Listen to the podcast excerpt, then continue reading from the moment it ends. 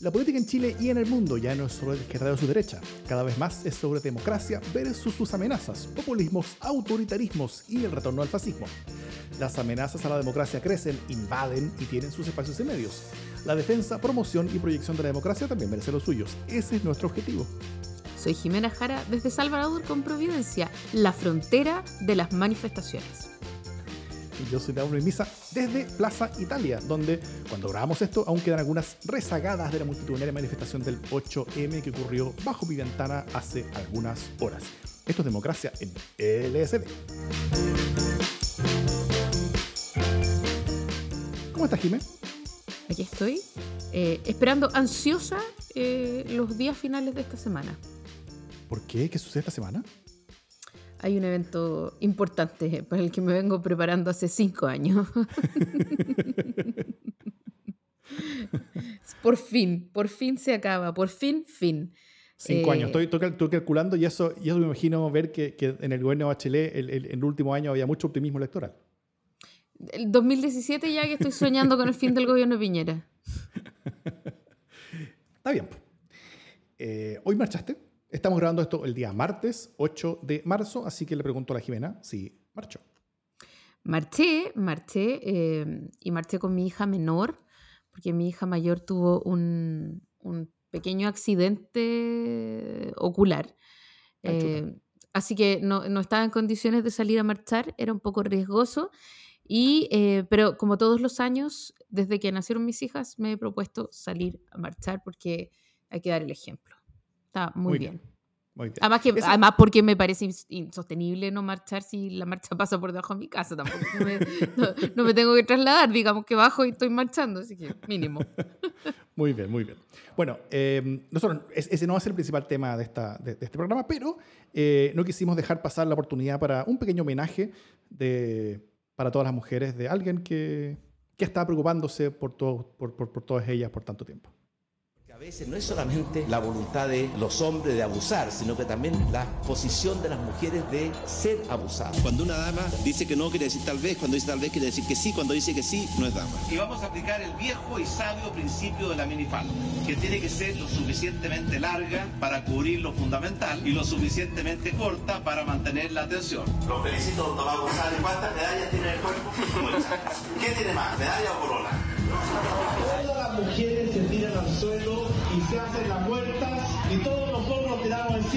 y nos hacemos los vivos. Hermoso. bueno, y ese va a ser el tema del día, ¿no? Hermoso y representativo. ¿Cachai? Es como, es como el tío que a uno le da vergüenza ajena. Bueno, no es mi tío, pero es como e, esa típica salida de madre que uno dice, ¡ay, qué plancha! Que termine luego, que no siga hablando, vea, así, pero en presidente de la República. Sí. Bueno, antes de entrar al tema, eh, simplemente les queremos recordar que eh, los próximos días, no nos hemos puesto de acuerdo con la Jime todavía, pero los próximos días vamos a estar grabando el LSS y censura de este mes. Eh, ese es el programa que nosotros hacemos especial todos los meses eh, para nuestros aportantes y aportantas que nos apoyan y nos ayudan a hacer más y mejores podcasts todos los meses. Eh, y para hacerlo, para aportar, fácil, uno ingresa a Revenue, que es la plataforma de emprendedores chilenos que usamos para esto, mediante el link que publicamos en las notas del podcast si nos escuchas, o del video si nos ves, o en los comentarios del live si nos estás viendo ahora mientras estamos hablando. Y, em, y, y, en ese link tú mismo defines cuánto quieres aportar mensualmente desde Luca para arriba y listo, así te unes al creciente grupo que nos está ayudando todos los meses. Así que a todos ellos, muchas gracias. Muchas gracias.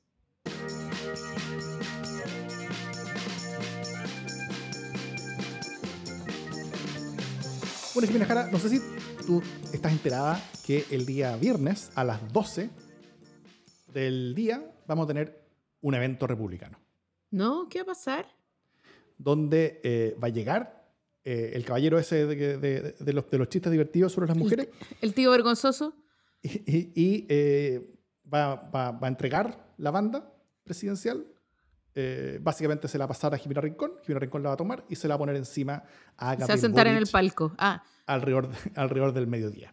y después de eso, Sebastián Piñera va a caminar por el, por el, por el pasillo de, del, del, del, del, del- del plenario de- del Congreso Nacional y se va de la vida pública chilena básicamente como autoridad de la República para siempre. Y el que queda sentado ahí arriba va a ser un cabro de 36 años. O sea, se va a disfrutar de los múltiples beneficios económicos que le reportó el ser presidente de Chile, digámoslo, porque su, su fortuna ha aumentado varias veces. Bueno, los beneficios económicos iba, iba, iba a tener, aunque era aumentado, aunque era, aunque era, aunque era disminuido, igual tenía suficiente para vivir unas 150.000 vidas hacia el futuro eh, sin, sin ninguna preocupación. Ahora puede vivir 152 mil vidas. Claro, más, más o menos. Sí. Eh, así que, bueno, primero, ¿qué es lo que deberíamos esperar sobre esta jornada del cambio de mando que se viene este día viernes? Por ejemplo, sabemos que corbata no, ¿no es cierto? No sé, yo igual creo que algunos van a ir con corbata. Hay gente mayor, o sea, el presidente probablemente no vaya Boric, con digo yo, corbata. claro. Sí. Pero, pero ¿qué nos irá a sorprender? Porque, porque no ha resuelto si va a ir o no va a ir con corbata. O sea, yo, yo leí que, que, que había mucha discusión al respecto, ¿no es cierto? Porque podía ser visto como una derrota, como una renuncia, el llegar con corbata después de haber hecho tanto tema con no, con no hacerlo. O sea, él cuando llega al Congreso por primera vez hace un tema político el hecho de no llevar corbata. Eh, en, una, en, en- en- una de estas como, como, como, como mini guerras culturales en, en las que están expertos Frente Amplio, donde, do- do- donde combina cosas de, de fondo y de forma, ¿no es cierto? Donde, do- donde hace cosas simbólicas de, de- de forma, pero que hablan sobre ciertas cosas de fondo y, y valóricas detrás que, que- que intentan generar una, un- una distancia y una diferencia con esa política vieja con la que siempre quisieron diferenciarse, ¿no es cierto? Entonces, bueno, si ahora llegara con corbata sería como una especie como de, como de renuncia ante todo eso, entonces sería como haber abandonado su esencia. Ahora, que eso sea representado por una corbata, yo creo que habla sobre problemas más grandes que, que el vestuario nomás. Pero, pero, pero en otras cosas que sí pueden, que, que sí pueden. Pero podría eh, ser- llegar con, un, con una pañoleta, ¿no? Con que una... podría. se- qué no? Sí. Sí. O sea, no está sé. bien, estoy de acuerdo. Una corbata así como nudo de corbata, como que nada que ver, ¿cachai? Porque nunca lo hemos visto así, no lo, no lo elegimos así, eh, etcétera. Ni tampoco con una humita, porque eso sigue que, que pastel. Eh, Claro, pero- con, con un sombrero de copa, por ejemplo. ¿eh? claro. Pero podía llegar tranquilamente con, con su fulá. No sé Un qué es lo que es eso. Un fular de no- seda, de seda. Que una pañoleta de seda, así como un pañolín. Un pañolín que es como a medio camino entre la subversión y, el, y, y lo chic. no sé por qué estoy hablando de esto, igual me da un poco de plancha. Sí, otra, o- otra de, la- de las discusiones sobre estos temas que son de fondo y profundo, ¿no es cierto? Es que Boric parece que no ha comprado zapatos en, en hace mucho tiempo. Eh, hasta en los eventos más, más importantes, ahora como presidente electo, ha llegado con unos zapatos medios cafés que, que, que, que- deben tener, se calcula, al menos cinco años según uno los ve. O, o, o si se ha dedicado a, jugar la pelota con ellos los últimos par de años, eh, tiene, eh, tiene, tiene un- uno o dos años nomás.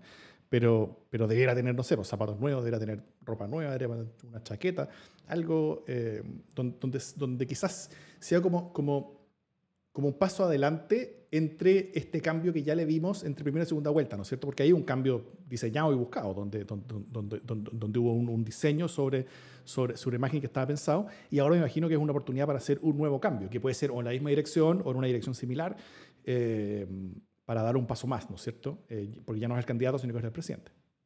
Sí, o sea, yo más allá de si los za- zapatos, a lo mejor los zapatos son patrimoniales, ¿no? Pero en, en torno a este tema del vestuario, eh, fíjate que quiero, como mm, los dos casos que me parecen más emblemáticos en la, en la región son, en primer lugar, eh, Evo Morales. eh, Mm, sí. sobre, sobre quien se especuló muchísimo, y por eso que me parece que está en primer lugar él, eh, se especuló muchísimo a, propósito, ¿se acuerdan de la chomba, de, de ese chaleco que andaba trayendo para todos lados? Que sobre todo cuando era presidente electo no se lo sacó nunca, andaba como con una chomba andina. eh, muy particularmente nada, ¿eh? yo creo que era como la chomba que tenía la mitad de Bolivia. eh, y, y se hablaba mucho sobre si era adecuado, sobre si no era adecuado. Sí. Él, él incluso fue a ver como, fue en visitas oficiales como presidente electo con esa chomba. Eh, y entonces se esperaba más o menos que asumiera con la chomba y un pijama para abajo y resulta que había, él había rizado el rizo. Eh, había, tenía un- un- una vestimenta de lana genuina, eh, con unos bordados absolutamente espectaculares. y, y reinventó la idea de la elegancia oficial, ¿no? Y, y lo- hizo boliviano, lo hizo como que le puso un sello. Y de hecho, eh, las camisas y los trajes de Evo Morales eran de una exquisitez eh, artesanal bien superior a cualquier traje que probablemente pueda haber tenido cualquiera de los mandatarios en la región.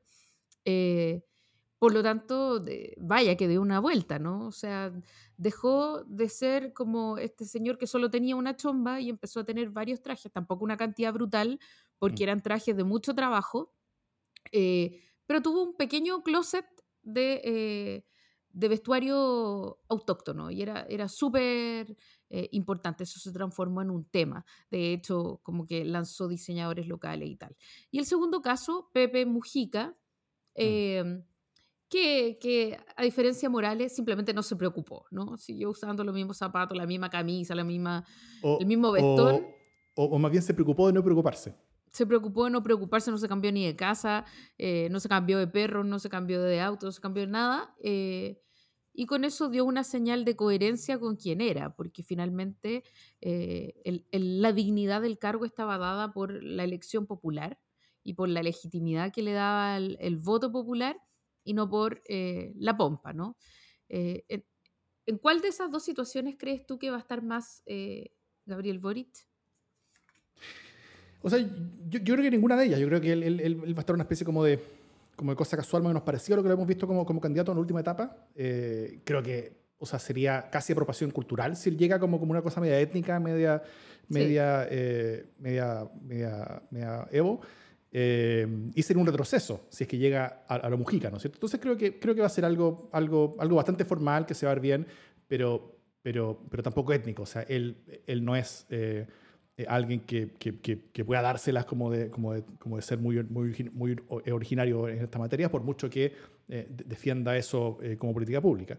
Y, y- y como política pública, en, en- en lo simbólico, ¿qué, ¿qué símbolos tú estás esperando eh, en, en- los gestos, en las palabras? eh, cosas que, intente eh, a, a través de ellos, Gabriel Boric, dar, dar señales, ¿no es cierto? Por ejemplo, yo siempre me acuerdo mucho de la señal eh, tan importante de la primera vez que Bachelet llegó al gobierno, eh, donde no solamente estuvo, estuvo vestida de blanco, si no me equivoco, en esa ocasión, sino que, eh, no en el día del cambio de mando, o quizás eso fue una tarde, pero el, el- el día que entra la moneda, por ejemplo, ella, ella, ella entra con, con un grupo de niños, con, con un acto muy, muy bonito y, y con una cosa muy, muy simbólica, muy potente. Creo que fue súper... Fue el mismo día. Fue el mismo, el mismo día, día. del cambio. Fue, sí. fue muy, muy, muy potente en muchos sentidos todo eso.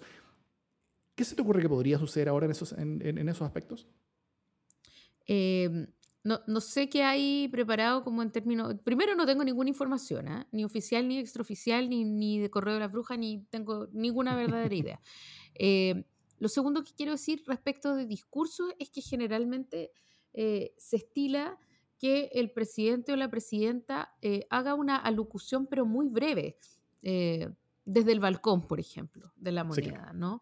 Eh, es una cuestioncita bien corta y por lo tanto el discurso pasa a segundo plano, o sea, no es que no sea importante, no es tan importante como el discurso del Día de la Victoria, por ejemplo. Ese es un discurso mucho más importante en términos de lo, de lo que promete y de lo que resume. Es más Mm. importante que el, esta alocución que hace el primer día. Eh, pero, claro, hay, hay una cuestión eh, simbólica. Ahora, tampoco todos los gobiernos han hecho, eh, han utilizado esto como para un simbolismo tan espectacular, ¿no? Ya, Esta este producción... Frente Amplio, o sea, es como su especialidad, digamos. ¿Tú decís? Sí.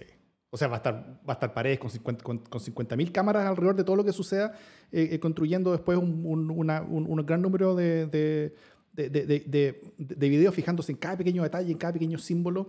Yo, yo, yo, yo creo que este mundo en particular va a ser muy bueno para esto. O sea, va, va a ser muy bueno para, para, para encontrar y construir eh, símbolos visuales, audiovisuales, culturales, eh, políticos eh, y, de, y, de, y de hechos llenos de sentido. O, al menos que así lo intentarán, lo intentarán construir. Algunos tendrán éxito, otros no. Eh, pero, pero, pero con lo que estará hablando sobre, primero, la llegada una nueva generación, ¿no es cierto? La, la, eh, a- a- algo muy interesante que se ha visto de Boric eh, en, en su campaña y, y después también es su cercanía con los niños, por ejemplo. Esa, esa es una manera que él tiene como de, como, como- como de asociarse y profundizar la conexión eh, que existe entre su gobierno y su, y, y su persona y quienes le rodean con la idea de la nueva generación, con la idea de las personas jóvenes. Ahora, si llega Eh, con los niños, igual fome, porque ya llega a placer con la idea. Entonces, creo que, Sí, que, que además. hizo eso. Sí, y porque además tampoco es tan frecuente que se, haya- que se haga esta superproducción a la hora de entrar a la moneda. Normalmente los mandatarios entran un poco más, más silenciosos, ¿no? Eh, ha sido un par de veces que se ha generado este movimiento. El primero de ellos, como hablaba Davor, la primera vez que eh, Michelle Bachelet llegó a la moneda. Eh, y era médico, era pediatra, entonces llegó con un grupo de niños y de niñas, y, y claro, ahora eh, le podéis dar una vuelta a la idea de los niños, pero ya lo vimos. Eh, yo esperaría que fuera algo más sencillo en el sentido de las nuevas generaciones y del- de la horizontalidad del poder, ¿no? Que Mm. marque algo como la nueva relación. Sí. Eh, y eh, en ese sentido, algo como eh, lo que ocurrió con, con la nominación del gabinete, pero bien hecho, porque esa vez hubo como una serie de, de equivocaciones, como que, no, como que no terminaba de abrochar bien el, el asunto, pero yo podría esperar que simplemente eh, notemos que es un grupo de jóvenes quienes llegan a la moneda y que hagan eh, de ese abordaje una cuestión mucho más horizontal. Eh, no, no- no se me ocurre cómo, pero creo que eso podría ser un cambio importante, porque efectivamente tiene que, tiene que representar el cambio de época en el poder para Chile eh, y la llegada a una nueva generación. La- las malas lenguas ya le, ya le llaman Kitsania a, a- a la moneda de, de Boric. Pero eso es pura pica. Además, en Kitsania, permíteme que te diga, no existe el espacio público. Existen solo, solo los mundos privados. Así que eh, el gobierno de Piñera es bastante más Kitsania que, que el gobierno que pueda hacer Boric. Muy bien. Oye, y sobre, sobre, sobre el discurso político, lo que, lo que va a hablar, lo que va a decir en el, en, el balcón, ¿hay, ¿hay alguna expectativa sobre, sobre qué es lo que debería ver, eh, eh, por ejemplo, en eso tengo, tengo, tengo un par de preguntas bien específicas. Si es que va a hablar sobre expectativas de su propio gobierno, si es que va a intentar ajustar expectativas, si es que va a hablar sobre paciencia, si es que va, si es que va a hablar sobre darle el espacio a la convención para que la convención haga su pega y dejar ciertas cosas para después, eh, si es que hablar ya sobre prioridades programáticas. Por ejemplo, Piñera cuando, cuando, cu- cuando asume ya habla desde, desde, desde, desde la moneda, creo que fue en ese discurso, eh, que fue cortito, él habla sobre los grandes eh, acuerdos, ¿no es cierto? Creo que, creo que ahí fue donde habló sobre los tres grandes acuerdos. No sé si fue ahí en su discurso de victoria. Eh, y, y eso genera una, un- como, como genera la, la agenda, ¿no es cierto? Como que, como que plantea el tema para que los medios tomen y, y- y- y- los medios se, se, se interesen primero en cuáles son las prioridades del gobierno y cuáles son las, las, las principales grandes cosas que se van a empezar a emprender y cómo se van a empezar a emprender. Porque, porque este tema de, lo- de los grandes acuerdos, si bien al final fue una cosa muy distinta, pero, eh, pero, pe- pero no solamente habló sobre los temas que, que se quería hablar, sino que también eh, habló sobre eh, la forma en la que se quería aproximar a ellos. Y yo siempre estaba bastante enojado porque, porque lo que él decía era una cosa distinta que la que estaba haciendo, pero bueno. Eh, no sé si tienes expectativas al respecto. Eh, yo creo que, que, como te dije, tiene menos eh, valor y menos importancia, o sea, es, es simbólico, pero eh, es más pequeño en su ecualización normalmente que los otros mensajes que ha dado antes. Eh, aún así, uno podría esperar que eh, efectivamente le pida algo eh, a los chilenos y a las chilenas, ¿no? Porque es el primer día de su gobierno. Eh, entonces es, es distinto del momento en que triunfamos y, y- y se proyecta como la esperanza. Este es el momento concreto, el primer momento concreto y por lo tanto el, el tono uno podría esperar que fuera más como hacerlo paso a paso, como de ser responsable y como enfatizar, además que eh, ya estamos viendo efectos importantes de la inflación, ¿no? Eh, y por lo tanto, con un, con un contexto económico mucho más declarado en su complejidad que cuando él ganó eh, hace un par de meses, es esperable que él pudiera referirse a la dificultad, po, a los tiempos en que se asume, ¿no? a la, a la, digamos, al, al remar en contra de la corriente. eh, y la voluntad, sin embargo, de tener resultados que sean beneficiosos para toda la ciudadanía. Yo, yo creería que el tono va a ser eh, más práctico quizá que, que soñador, porque ya dejó de ser el candidato, dejó de ser el presidente electo y empieza a ser el presidente de todos los días, cotidiano, ¿no? Entonces Mm. hay un giro de cotidianidad ahí que es importante instalar. Sí. Ahora, eh, hay, hay ciertas luces sobre, sobre ciertos estilos. Eh, en el- la tercera el domingo tenía un muy buen artículo de que, que hablaba sobre, eh, sobre varias como, como, como líneas sobre, en, en torno a cómo el gobierno quería trabajar. Primero, que le quería dar mucho más protagonismo a algunos de sus ministros y ministras. eh, y ponerlos mucho más en la primera línea y dejar al, al- al presidente un poco más eh, o, un poco menos protagonista en el día a día de lo que fue Piñera o, de- o lo, que han sido otros eh, en, la historia. Tal vez no tan poco protagonista como lo fue Frei, Frei Ruiz-Tagle en su momento, pero, pero algo, al- al- algo intermedio, como, como un Boric un poco más jefe de Estado que jefe, que jefe de gobierno. Eh, esto en parte porque, porque para, pa- pa- para ir ajustando expectativas con respecto a lo que se hace, pero también porque un- una tarea fundamental del gobierno es proyectarse políticamente a sí mismo. O sea, eh, eh, algo que salía mucho en el artículo tercera es que el gobierno ya saben que no van a poder hacer muchas de las cosas que quieren hacer. Eh, por la realidad política, por la realidad económica, por el hecho de que, hay, que, hay tenemos, que, estamos en pleno proceso constitucional, por el hecho de que las condiciones económicas no son las mejores, por el hecho de que no van a tener los votos en el Congreso. Entonces, eh, lo fundamental es proyectar el gobierno y proyectar el gobierno en torno a algunos de los liderazgos que pueda proponer, ¿no es cierto? Y, y, y ahí van a salir a primera línea Isque Siche, Giorgio Jackson, eh, Camila Vallejo, como principales personas tal vez que, van a estar eh, siendo las caras del gobierno y también proyectándose en una especie como de, com- como de competencia que se, que se abriría eh, el, el viernes mismo eh, sobre quién sería eh, el sucesor eventualmente de Boric. El reality, de- el reality del delfín. Claro.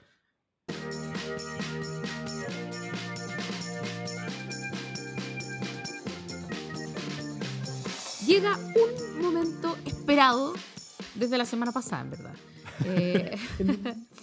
Un, un, un señero momento de, ya, ya, la larga tradición a since eh, primero de marzo del 2022. eh, claro, eh, una larga tradición que ya lleva siete días eh, y que fue aprobada, digamos, en este, en este pleno, en el pleno de, de democracia en el LCD, al menos con quienes estaban eh, en la grabación en vivo ese día, que es el pastelazo de la semana.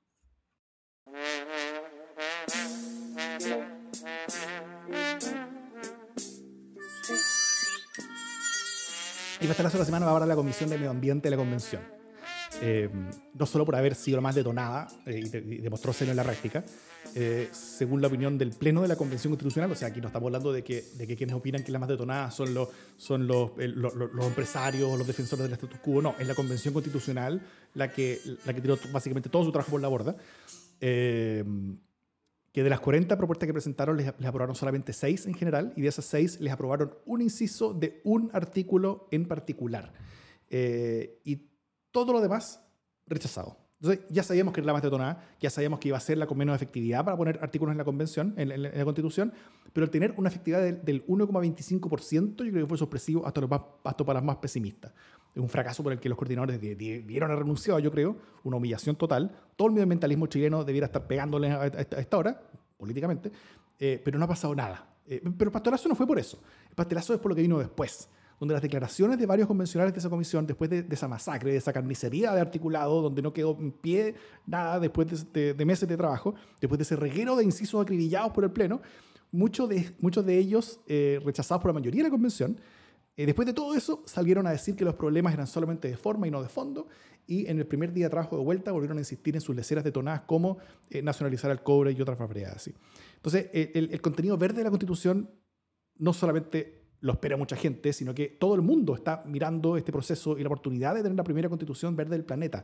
Tremendos artículos al respecto en el New York Times, uno, uno que fue creo que en noviembre o diciembre del año pasado, de la Deutsche Welle, uno, hasta un mini documental. Eh, hay, hay, hay mucho contenido en el mundo que está esperando el resultado medioambiental de esta constitución. Eh, pero hasta ahora todo el contenido verde de la nueva constitución es este párrafo. El Estado promoverá el diálogo, cooperación y solidaridad internacional para adaptarse, mitigar y afrontar la crisis climática y ecológica y proteger la naturaleza. Eso es todo. Y si sigue con la tontera, puede que no haya mucho más que eso. Y esa, manga de pasteles va a tener que salir a responder porque fracasaron en su tarea y porque Chile perdió una oportunidad histórica de hacer vanguardia planetaria en el principal tema del planeta. Pastelazo. Oye, ya, yo tengo me acordé de mi pastelazo. Deberías habérmelo recordado porque lo hablamos por el chat. O sea, es tu responsabilidad que yo no recordara, ¿cachai? El, el nivel de. el nivel de carepalismo eh, mío. No, también era de la convención, que tiene que ver con la Comisión de Justicia, que aprobó en general eh, la, la moción, la moción ciudadana, la, la iniciativa popular de eh, cárcel para Piñera.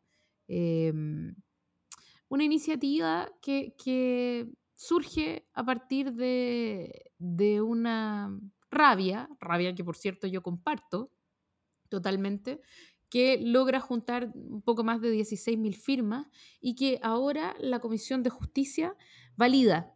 Eh, y, y me parece que es una, me parece que es un pastelazo porque en el fondo nos hace cambiar de tema nuevamente eh, en, la Constitución. O sea, en primer lugar, eh, la cárcel Piñera no es un tema constitucional. Eh, la, nueva constitución no puede decir eh, este texto pasa por ciertas y no sé cuántas cosas, eh, norma transitoria, cárcel para Sebastián Piñera con efecto inmediato. Eso es absurdo, no tiene sentido. es propio del, o sea, si quieren reformar el sistema penal o el sistema procesal, otra conversación, y parece que quieren, pero, pero aprobar eh, la cárcel para Piñera no tiene mucho sentido más que un sentido de, eh, de venganza de ser un gesto político que además no se entiende y, y es presidencializar, además con un presidente tan malo, una conversación que debería tener un poquito más de altura. Así que me parece un cuá, cuá, cuá, cuá, cuá, cuá, cuá, cuá, etcétera. bueno, sobre eso era, esa fue una indicación más o menos clickbait, porque el contenido no, no tiene mucho que ver con, con meter a la en la cárcel, sino que tiene que ver con otras cosas. eh, sobre, sobre, sobre, sobre no repetición de ciertos actos y ciertas cosas, que, y que no es tan terrible el contenido en general, pero, pero, el- pero el título, eh, bueno, fue efectivo porque más de 15.000 personas lo firmaron y por lo tanto está en, en la discusión. Pero bueno, eh, fue en clickbait constitucional.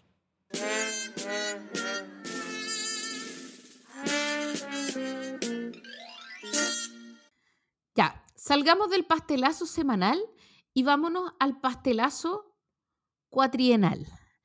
Eh, hablemos de, eh, de lo que por fin está ocurriendo, que es el fin del gobierno de Sebastián Piñera, eh, un gobierno que duró eh, como cuatro años elevado al cuadrado, que se hizo eterno, por lo menos a mí se me hizo eterno, eternísimo. ¿Y cuál, cuál es- cuáles son las grandes cosas que nos deja el presidente Sebastián Piñera? ¿Cuáles son sus grandes legados? Eh, y, me parece que, no hay que ser injusto. Hay, cosas muy buenas que él, ha hecho, como, no, como, la campaña de vacunación. Yo creo que un buen legado que, que en el fondo tiene que ver con todo el sistema público de salud también, vamos. Eh, pero una buena cosa que ocurrió durante este gobierno es que los chilenos y las chilenas nos eh, vacunamos muchísimo.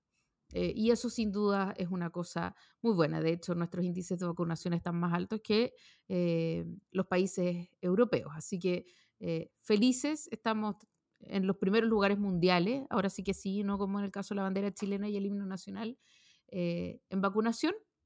Eso sin duda es una buena cosa. Y fin, por lo menos a mi juicio, ahí empieza y ahí termina eh, el buen juicio de este gobierno, las buenas obras de este gobierno y el legado de este gobierno. Nos vacunamos. Este gobierno nos vacunó bien y mucho. Eh, y después de eso, eh, ya el legado empieza a ser más discutible. Por ejemplo, nos deja... ¿qué, cosas nos deja este gobierno? Nos deja em, una situación económica agravadísima. Uno podrá decir, bueno, pero vaya, ¿qué tiempos le, le tocaron? Y sí, le tocaron malos tiempos, nos tocaron malos tiempos, le tocó una pandemia nada fácil, eh, un estallido social que quizás no le habría tocado si no hubiera sido él el presidente, etc. pero, pero le tocó nomás. Y la economía sin duda está mucho peor que cuando él eh, asumió el gobierno. Así que eh, no sé, en materia de leyes sociales, por ejemplo, eh, ¿tú ves algún, o sea, te pregunto más libremente, voy a retroceder antes de, de ponerlo en temas específicos. ¿Cuáles son los grandes legados que tú ves eh, del presidente Sebastián Piñera? A ver, a mí me gustaría tal vez contar como, como, como la historia, como yo entiendo este gobierno. Creo que, creo, creo que eso es, es una manera de- de- de aproximarse a este, a este, a este tema. eh, bien, creo que eh, primero el gobierno parte con, con lo que muchos eh, entendien- entienden y entendemos ya como su gran error, ¿no es cierto? Que, que, que fue creer que el resultado de 55% en segunda vuelta, eh, o 53, no sé cuánto, 54, co- que con eso Piñera tenía un mandato político amplio, ¿no es cierto? Que, que le daba grandes libertades y mucho poder. Eh, y ese fue un gran error. En vez de entender que como gobierno habían obtenido solamente un 35% más o menos en primera vuelta, que tenía minoría en el Parlamento. Eh, y esa creencia de tener un mandato, yo creo que se fue, fue reflejado en tres cosas que, que fueron súper importantes. Primero, en el esfuerzo sistemático de intentar revertir muchas de las reformas del gobierno de Bachelet. ¿No es cierto? Eh, ahí el gobierno se enfrentó una y otra vez al Congreso y, y- e intentó revertir muchas cosas y no logró revertir básicamente ninguna. Eh, lo segundo es que es esa idea de los grandes acuerdos, no sé, no, eh, del que hablamos hace poco. Casi siempre tres, además, ¿no? Claro. Una- un acuerdo por la paz, un acuerdo por Sí. la seguridad, un acuerdo social. Do- donde Piñera anunciaba un acuerdo, pero que no era que ella tenía un acuerdo con nadie, sino que como que, an- como que anunciaba un- un- una línea suya y después salía a, a ver quién se sumaba a, a su línea. O sea, y se- se- se- después salía a ver quién estaba de acuerdo con su acuerdo, con el acuerdo que él había llegado consigo mismo. Era un acuerdo Eh, retórico. Claro, y, esta, y, y es- eso creo que fue bien dañino también y que mató mucho su capital político, tal como enfrentarse al Congreso una y otra vez sin tener los votos para revertir cosas que no revirtió nunca. Eh, Ahí quemó, quemó, quemó capital político. Después la, la tercera idea fue esta idea de hacer un- una, una política como guerra cultural. Un gobierno de guerra cultural. ¿ah? Que mientras intentaba llegar a acuerdos, intentaba reformar cosas, desde, el- gabinete había francotiradores que se dedicaban a hostilizar a la oposición y a buscar posiciones de división, ¿no es cierto? Como wedge issues que le llaman en Estados Unidos. Eh, y no siempre de la manera más honesta. Eh, esa es la forma de hacer política primero que vimos con Gerardo Varela y, y después con Marcela Cubillo. Sí, Muy, muy, muy conectado en el tema de educación, eh, donde la derecha sentía que había perdido esta guerra cultural de- del 2011 con las movilizaciones y quería ganarla de vuelta, ¿no es cierto? O al menos quería eh, hacer que la, que la cancha fuera un poco más e- equilibrada. Pero al final, bueno, no, no pasó eso, ¿no es cierto?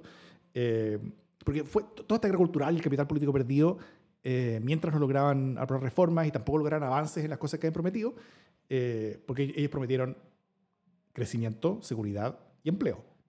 No lograron ninguna de esas cosas. O sea, ninguna de esas cosas fueron un logro fundamental. Incluso antes del estallido, an- an- an- antes de la pandemia, el crecimiento estaba menos chato, el empleo estaba bastante chato y la seguridad empeorando. Eh, creo que un buen legado fue un muy buen intento, tal vez el más, importante intento que se hizo desde, desde la democracia, por llegar a la paz en la Araucanía, eh, liderado por, por, por, eh, por, por Siempre lo Moreno. valoras enormemente. Sí, Tabor. yo siempre lo valoro mucho, pero, eh, pero al, al mismo tiempo que lo valoro, al mismo tiempo que valoro ese intento, también destaco que ese intento fue asesinado por el mismo gobierno. Cuando, cuando, Literal. lanzaron a, cuando lanzaron a Chadwick, literal, lamentablemente, cuando lanzaron a Chadwick con, con, eh, eh, con el golpe, eh, con, con, con todo ese show que se hizo para seguridad, intentaron hacer las cosas por cuerdas separadas, no lo lograron. Eh, la muerte de Catrillanca echó abajo todo ese esfuerzo y, y- y- transformó todo ese conflicto en una cosa que, que es mucho peor que, que ahora. Eh, bueno, y, y- y después de todas estas cosas, eh, lo que terminó eh, entre todo lo que est- estaban haciendo, entre Catrillanca, entre las declaraciones de muchos ministros, entre toda esta quema de capital político, eh, encendieron esta, esta mecha y hizo- que, que hizo que todo volara por los aires en octubre del 2019. Y ahí el gobierno básicamente eh, termina, o sea, termina políticamente. Ahí, ahí, ahí termina entregando la casa por la ventana cuando se ve obligado a abrir la puerta para tener una nueva constitución. Ese es el momento en el que Piñera dice que es un momento más importante, ¿no es cierto? In- Intentan construir el frame de que, esa, de que esa es su decisión, de que eso es lo que lo caracteriza, de haber elegido la paz, ¿ah? de haber elegido el cambio de constitución en vez de haber sacado a los milicos a la calle. Pero eligió su propia supervivencia, básicamente. Eh, o sea, son pocos los ejemplos de, de- de presidentes que es- hacen lo otro, o sea, sacan los milicos a la calle para, para, para, para ejercer violencia contra los ciudadanos y que sobreviven como presidentes, y que sobreviven incluso viviendo en su país o que sobreviven fuera de la cárcel. Eh, la, la mayoría eh, no ocurre eso. Entonces, eh, bueno, ahí pierde protagonismo. eh, y después llega la pandemia, que, que, que- esa fue la, yo creo que la gran oportunidad que tuvo de vuelta, ¿no es cierto? Pocos presidentes reciben esa oportunidad. Una, un- un- una segunda oportunidad. Después de haberlo perdido todo, reciben esta, oportunidad donde, donde Piñera podía eh, lucirse con la gestión, con, la- con esa gestión Mm. que había utilizado tanto su primera, su, su primera, eh, su, primera presidencia. O sea, era, era como una especie como de, como de tener a todo el país al fondo de una mina, ¿no es cierto? Estamos bien encerrados en la casa los, los, los 18 millones. Eh, Igual pero- eso fue como un hito, ¿ah? No, no, no fue como la gestión, sino que fue como el gran hito de su... sí, claro. un en Literal. pero, pero, pero, pero- pero también fue una apuesta, claro, sí. Eh, y, y- y bueno, ya en esa primera etapa tampoco se lograron hacer bien las cosas. O sea, fuimos de los países más afectados del mundo en, en casos y fallecidos en la pandemia, en la primera etapa. Eh, y, y- y nunca se hizo una estrategia decente de trazabilidad y seguimiento de aislamiento, por ejemplo. Todavía no lo tenemos. Eh, pero, pero yo coincido contigo que, que el gran logro monumental que sí se logró fue, eh, fue, fue la vacunación. O sea, eh, una de las estrategias de vacunación más exitosas del mundo, eh, por lejos, y, y Piñera lo, lo increíble es que no logró capitalizar básicamente nada de eso. Eh, además tuvo las elecciones con resultados que fueron en, en general eh, muy contrarios a, a Piñera y su mundo. Varias de las principales derrotas que la derecha chilena ha vivido desde 1965 se vieron durante el gobierno Piñera, ¿no es cierto? El, el resultado de la elección de gobernadores, por ejemplo, donde ganan uno de 16, o sea, fueron, fue- fueron varias el- elecciones muy, muy terribles, salvo la parlamentaria, donde sí eh, lograron resultados un poquito mejores que los esperados. En el resto fueron puras masacres. Entonces, súper resumen, Piñera dejó una gestión donde no solamente en sus principales objetivos Chile retrocedió más de lo que avanzó, sino que eh, tampoco él dejó grandes legados de políticas públicas o legislativas. Básicamente no hizo nada, no, no fue un gobierno con- de- que quisiera reformas. Tal vez matrimonio igualitario no podría decir que una reforma importante, pero er- era ajeno a ellos. Entonces, él, deja el legado institucional de la constitución de Pinochet y de todo lo que la derecha defendió por años, a punto que era enterrada siempre. Deja una centro-derecha hecha pedazos sin liderazgos claros de futuro, fuera de la ultraderecha de Cast, y deja en el poder a Boric. Y eso, para terminar con eso, no es poca cosa, porque no solamente el gobierno no logró revertir esa derrota cultural que sintió su mundo eh, el 2011, sino que le va a tener que entregar la banda presidencial a uno de los protagonistas que le propinaron esa derrota. Entonces, en, en- en términos simbólicos, yo, creo que es bien, bien, bien demoledor, porque no hay Boric, no hay Frente Amplio, no hay marchas del 2011 ni estallido del 2019 sin Piñera.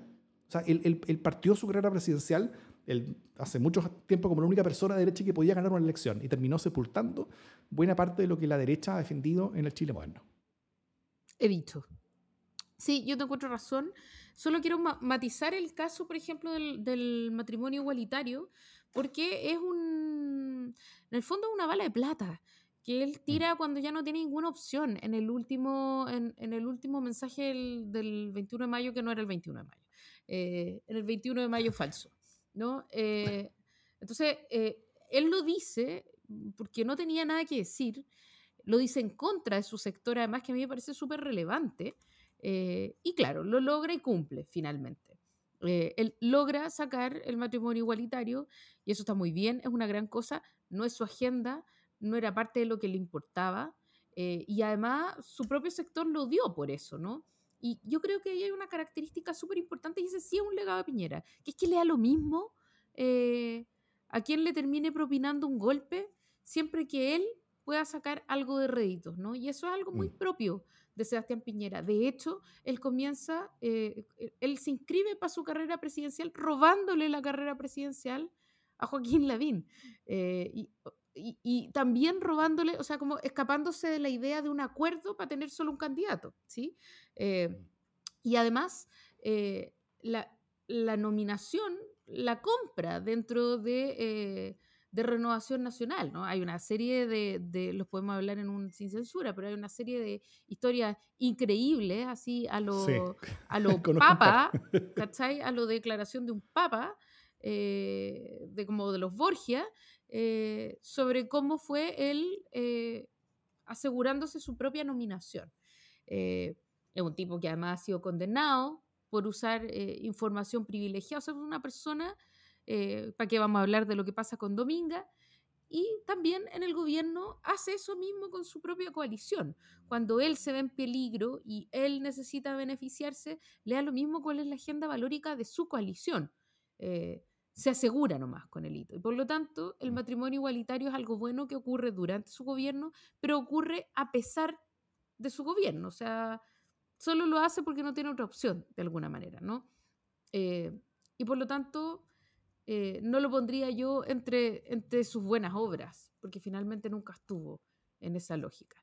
Eh, sí me parece que además eh, Sebastián Piñera deja un, un tremendo forado, y eso quizás una de las cosas más tristes que ocurren durante este periodo, deja un forado gigantesco en materia de derechos humanos.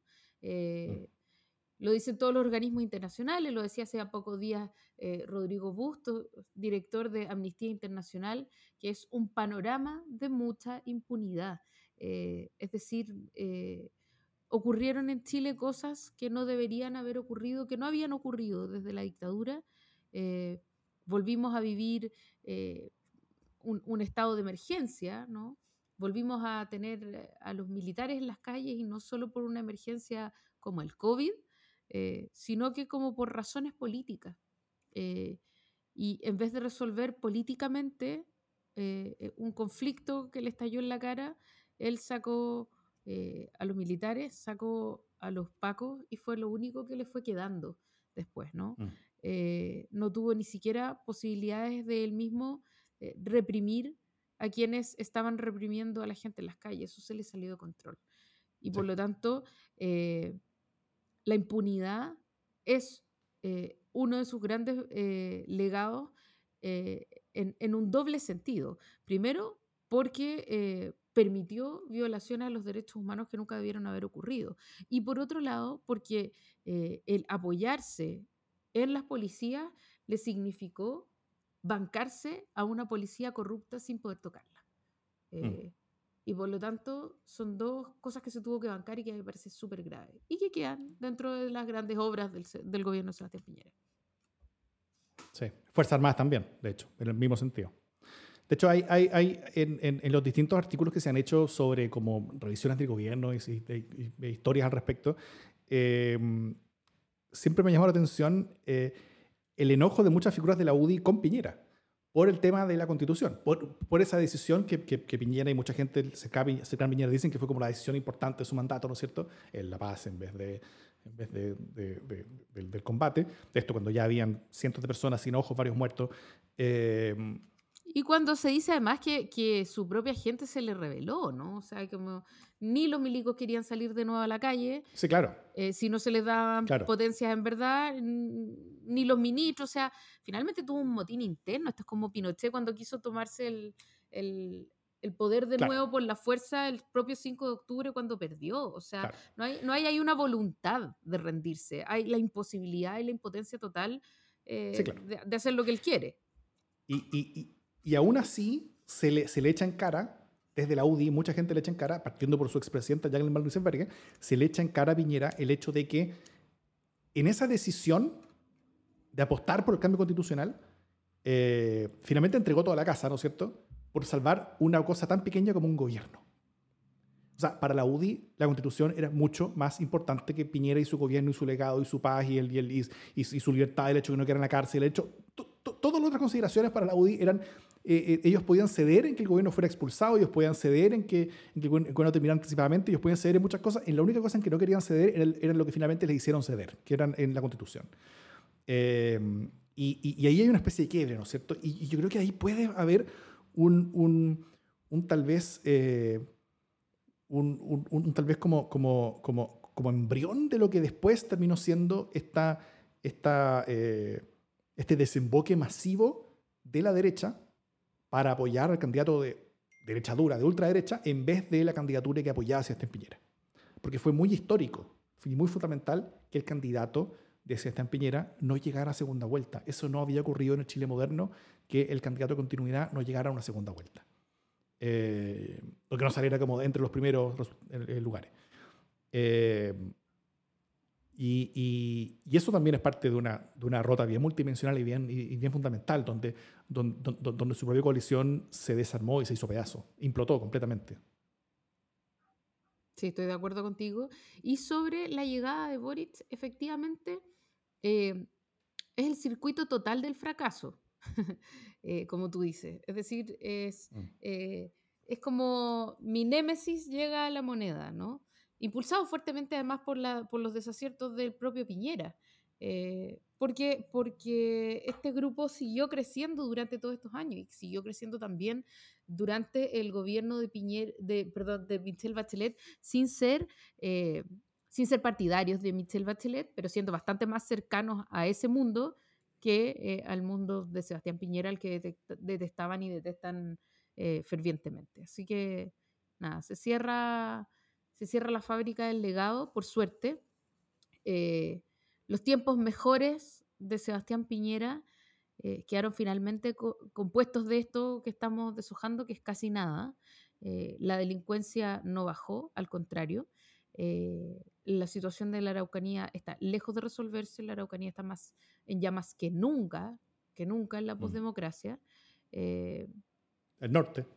el norte lo tenemos en llamas, la crisis migratoria que quisieron achacarle al gobierno de Michelle Bachelet hoy día también está eh, muy, muy fuerte y por lo tanto... Y ahora se lo sacan al gobierno de Boric. Claro, es, es culpa del gobierno de Boric, sí. Eh, y, y claro, efectivamente no, no tienen grandes éxitos que cosechar. Eh, y por eso que en el último año el gobierno de Sebastián Piñera ha estado muy callado eh, en lo que no tiene que ver con la pandemia, porque finalmente no tiene ya eh, un relato. Quedó absoluta y completamente vacío. Intentó eh, tres relatos distintos, el, el relato de los tiempos mejores, el relato de la clase media, el relato de la paz, y todos se les fueron por el despeñadero. Así que eh, ya, estamos a dos días, eh, 12 horas y 25 minutos de que se acabe el gobierno de Sebastián Piñera eh, y que se vaya por fin por el agujero. Y eso está bien. Los tiempos mejores se transformaron en los tiempos peores, eh, pero lo importante a esta altura es que son tiempos que quedaron en el pasado. Es que ahora sí, al final del gobierno Piñera, llegan los tiempos mejores. No sé yo. pero, pero sí, sí, hay mucha más gente feliz de que esto termine que los que están felices que lo, siguiente, que lo siguiente comienza.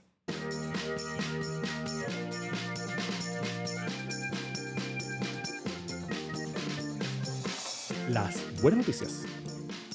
¿Qué buena noticia tiene Jimena Jara? Como las dos semanas anteriores. Y por última semana, mi buena noticia es que se acaba el gobierno de Don Sebastián, Juan Sebastián Miguel Piñera. Se acaba. Por fin, fin. Y esa es mi buena noticia para la democracia, por todas las razones además que acabamos de dar eh, y que, que, son razones eh, de Estado finalmente, porque el gobierno de Sebastián Piñera ha desacreditado el cargo de presidente, ha desacreditado eh, el valor de la democracia en su propio gobierno, ha desacreditado el valor de la política con su eh, alianza de gobierno. Eh, es un gobierno que no quiere ni su propia gente. Nadie lo quiere. Mm. Eh, y por lo tanto, y eso daña profundamente la democracia, tener instalado por la fuerza de las convicciones republicanas y por la fuerza de las instituciones a una persona que ya nadie quiere, ni siquiera sus propias filas, es algo que le hace mal a la sociedad completa. Así que, chao nomás. Mi buena noticia es eh, el mismo tema que propuse como pastelazo. Voy a mandarme un jimenejarismo. ¿ah? Eh, mi buena noticia también es mala. Eh, donde, donde el fracaso de la Comisión de Medio Ambiente, el- la, la- la masacre para los temas medioambientales como parte de la Constitución, también, por otro lado, es una muy buena noticia. ¿Por qué? Porque el hecho que el Pleno haya hecho esa, esa masacre con los temas de medio ambiente, el hecho que haya eh, rechazado un 98,75% de lo que la Comisión de Medio Ambiente eh, propuso, eh, es, o sea, es un imposiblemente mejor indicador de que el Pleno está haciendo su pega, al menos en términos de está frenando las barbaridades que muchos te- temen, y con buena razón temen, eh, que estén eh, prontas a aparecer en la, en, la, en la Constitución porque salen en comisiones, porque son aprobadas en comisiones, eh, y, yo creo que, que,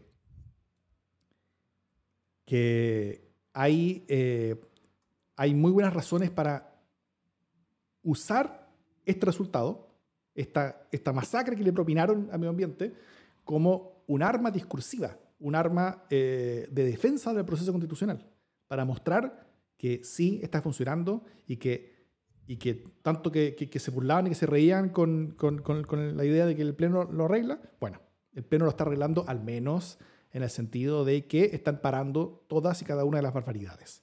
Y eso es una buena noticia, al menos para eh, para tranquilizar a quienes siguen preocupados, angustiados eh, y ansiosos con cómo va todo.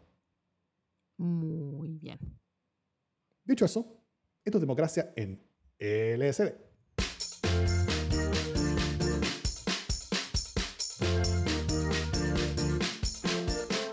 Y así fue. ¿Qué, qué vas a hacer tú en el cambio de mando, Jimé? ¿Cómo, cómo, cómo lo vas a ver? ¿Tú, tú, tú ya tienes como un cocaí preparado? ¿Tienes alguna una, una cosa pensada? No, días. no, lo voy a ver por la tele, por la tele a color.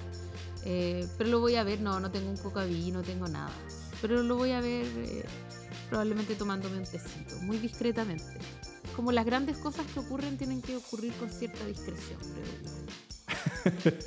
No, no voy a estar curándome, ¿cachai? Además en la mañana, es como a las 10 de la mañana, no a estar copeteando, no es hora ni de tomarse un pisco sour. Pero quizás quizás si alguien me invita a un almuerzo, pueda almorzar eh, con, con algún traguito. Oye, solo quiero destacar que hay, varias personas que normalmente están aquí en el vivo y que hoy día no estuvieron. Así que eh, me alegra que hayan andado marchando. Puros hombres acá el Día de la Mujer. Da- No, no, mentira. No, yo quiero mucho a los hombres.